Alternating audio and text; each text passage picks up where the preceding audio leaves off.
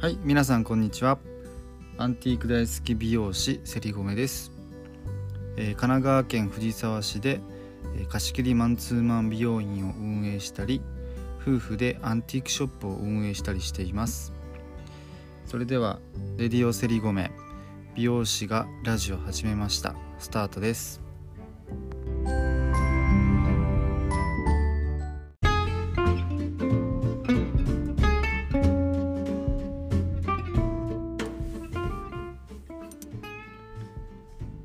はい、こんにちは、すりごめです。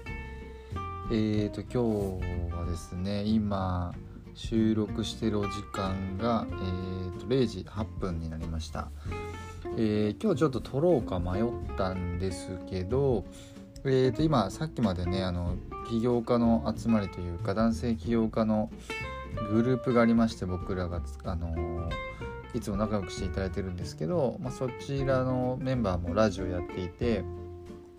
これから収録するんだなんて話をしていたのでいや今日僕もちょっとねあのややろうと思ってちょっとモチベーション今高くなってるんでやろうかなって思って、えー、今日は今から撮ってます。今日のお話なんですけども今日はえっ、ー、と子供の個性を殺さないキッズカットの頼み方っていうところをお話ししようかなと思います。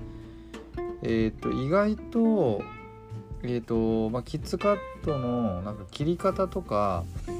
えー、とそのカットの仕方っていうのはよく YouTube とか、えー、サイトに載ってたりすると思うんですけども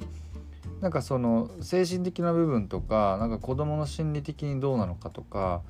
まあ、そういうところっていうのはなかなか載ってないのかなと思って今日はお話ししたいなと思います。で、えー、となんで僕がキッズカットの話するかっていうと、まあ、まず最初にえー、と僕子供が好きでなんか子供たちが髪を切るところっていうのがなかなかないなっていうふうに思っていたのとまあ親がね切ってカットしてっていうのもねヘアコミュニケーションとしてはすごくいいことだと思うんですけどなんかちゃんとしたところに行く時に切りたいなって思った時にどこ行っていいかわからないなんていう方たちが多いのでなんか僕が切ってあげたらいいななんて思いながらやってます。で今僕は年間大体700人ぐらいの子供切ってるんですけど結構ねこれはね多いんですよね。で1人で切ってるので大体毎月えー、っと本当に50人ぐらいは全然切ってる。んで50人以上か。50人か60人ぐらいは切っているのであの大人の本当に2分の1半分ぐらいですかねの人数切ってますね。で1人で切っているのでかなり多い方だとは自分では思っております。でまあその中で700人年間で切っている中で経験したりとか、まあ、感じたことっていうのを今日お話ししたいなと思うんですけども、えーと、まず最初にえー、っとお話ししたいのがキッズカットのすごく重要なことっていうことをまず最初にお伝えしたいなと思うんですけどもえーと、子どもの心理的にやっぱり何されるかわからないしいやねなんか例えばいきなりハサミとかなんかもうギラッとしてる金色銀色のものを持たれていきなりなんか髪触られたらやっぱ怖いと思うんですけどで大体子供って泣くっていうところが、まあ、ちっちゃい子だったら表現の仕方だと思うんですけどやっぱりね泣いてる時に無理やり押さえつけて切るっていうのは僕あまり良くないと思っていてえっ、ー、と結構これを一番最初の一発目に家でやった時にこれをやってしまうと結構ねそれ以降割と泣くパターンが多いです見てると。でまあ抑えてしょうがないんですけどでもしょうがないんですけどもなんとかやりやあのまあ、泣いたりやめて泣きやみまたやってとかもう無理がない程度に時間はかかるけどゆっくりやってあげたりとか、まあ、寝てる間に切るとかそういう感じでやっていくと、まあ、一番ベストなのかなというふうに思っています。ただいろいろなその細かいことを今言ってしまうとあの時間がすんごくかかっちゃうのでちょっと今回の件は省きますけど、まあ、一番最初が大事ですよっていうところを今はちょっと伝えたかったような状態です。で、えー、今回のまあ剣の肝、えー、今回の回の肝となるのは、まあ、オーダーの仕方なんですけど、えーと、僕がもう700人ぐらい切ってていろんな、まあ、子供たちも見てるけどお母さんたちもいろんなお母さん見てるわけですけど、えーと、やっぱりね子供の個性を僕は潰したくないなっていうふうに思っていて、えーとやっぱりねいろんなお母さんがいて例えば僕が子供にえっ、とどういうふうにしたいのって聞いた時にもちろんねまだ自分で伝えられない年齢だったらもし、まあ、分かるんですよお母さんのに聞いたりするしでも多分ね34歳とかはもう結構言えたりすることが多いんですよね。えーとまあ、3歳の場合は男の子は無理だけど女の子は結構言えたりとかするんですけどまあ言える年齢になった時にお母さんたちがどうしてもこう何て言うんですかねあのお母さんたちにえーと、聞いているわけではないんだけどお母さんたちが答えてしまう。っていうのがすごくやっぱあったりするんですよ。例えばえっ、ー、と子供に「今日どういう風にしたいかっこよくなりたい可愛くなりたい」とかって聞いたら、えーと、とお母さんが「えこの子はこうでこうでこうでこうで」って言ってしまうケースとかで僕自身は子供の話を聞きたいんですよね。子供の口からこういう風にしていきたいそんな具体的になんて言えないのは知ってるんですけど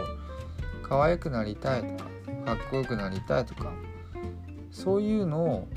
子供たちから口から言えるように自分はしていきたいなと思っていてそれをなんか待っててほしいんですよね。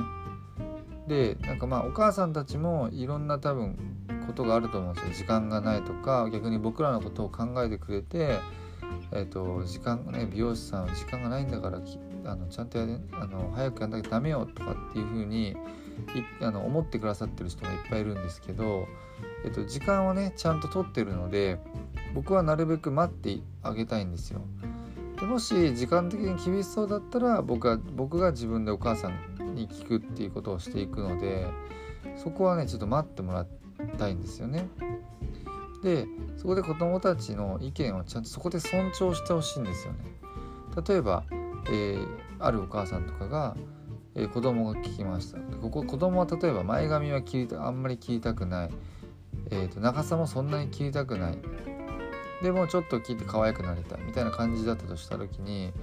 お母さんたちの心理的に「あなたはそれは似合わないわ」とか「あなたもっと切りなさい」そんなにしょっちゅう来れないんだから切りなさいとか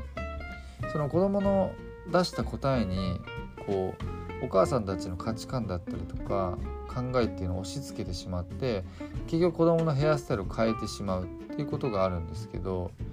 僕はそれはちょっとっていうのがあってなるべくやっぱ子供たちの意思を尊重してあげたいなっていうふうに思っていてあのまあもちろん子供なんで言ってることはコロコロ変わるしなんか来る直前までは例えば短くするって言ってたのに来たらなんか長くしたいとか言い始めたりとかするのは分かるんですけどなるべくなんかその時の子供の言葉っていうのは僕は信じていきたいなっていうふうに思っていて例えば、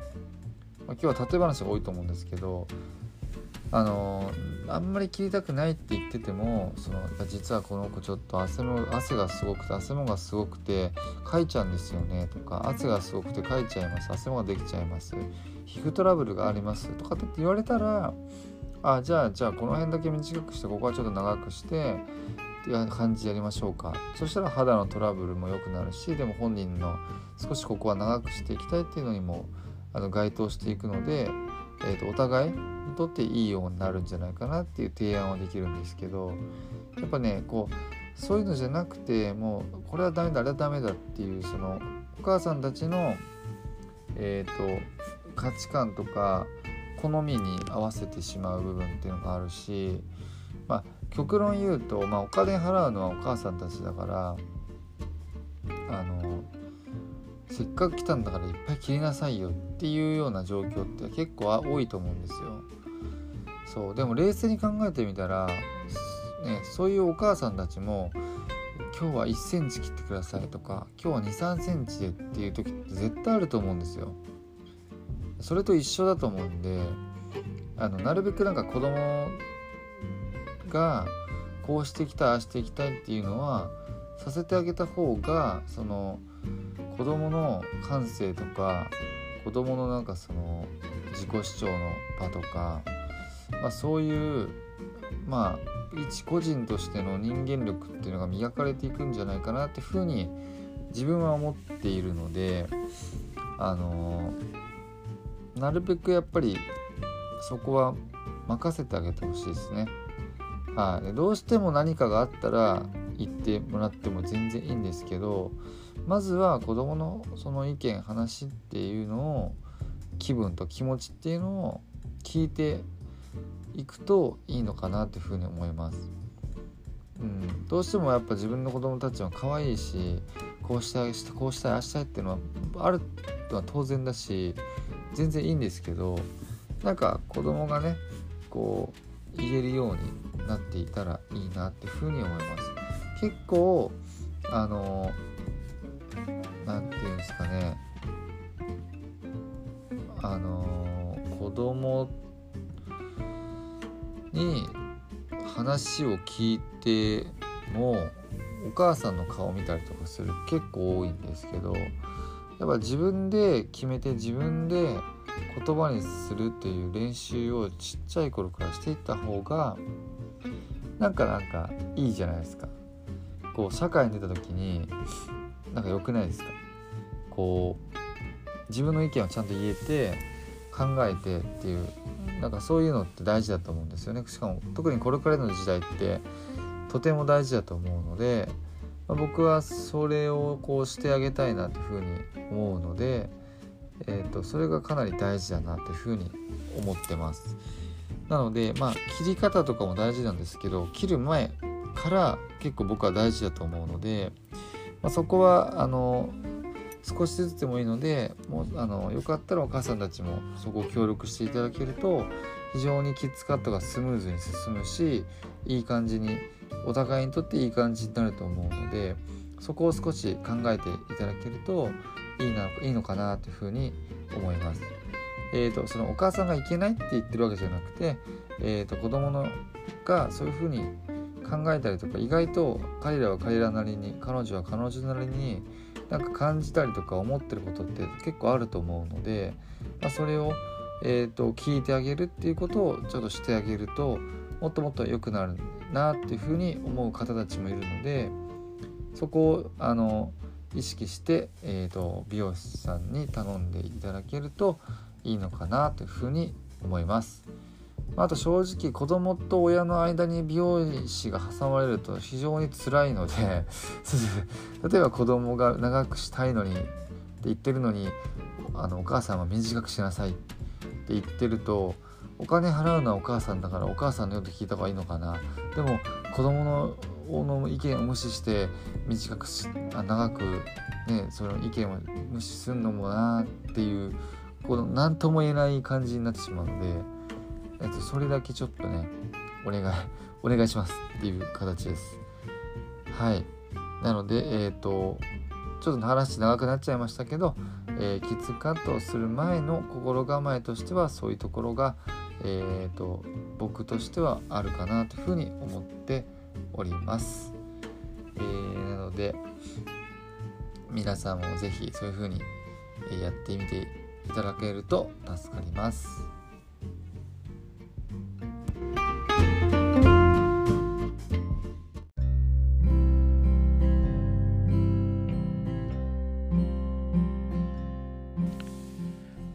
というわけで、えー、今日は、えー、っとキッズカットの、えー、子どもの個性を潰さないキッズカットの頼み方っていう話をさせていただきました。結構ねありがちなことだと思うのでえっ、と結構意識していただけると子どものたちもハッピーになるし子どものハッピーな顔を見てると多分親御さんたちもハッピーになるのではないかなというふうに個人的に思っていますので、えー、ぜひやってみてください。えっ、ー、と今日というか、えー、今は、えー、日曜日になりますので、え週末、え最近寒いので体調を気をつけながら、えーと、コロナもお気をつけながら楽しんでなかなかあのなるべくストレスをためないように、えしていてください。えそれでは、え素敵な一日をお過ごしください。またね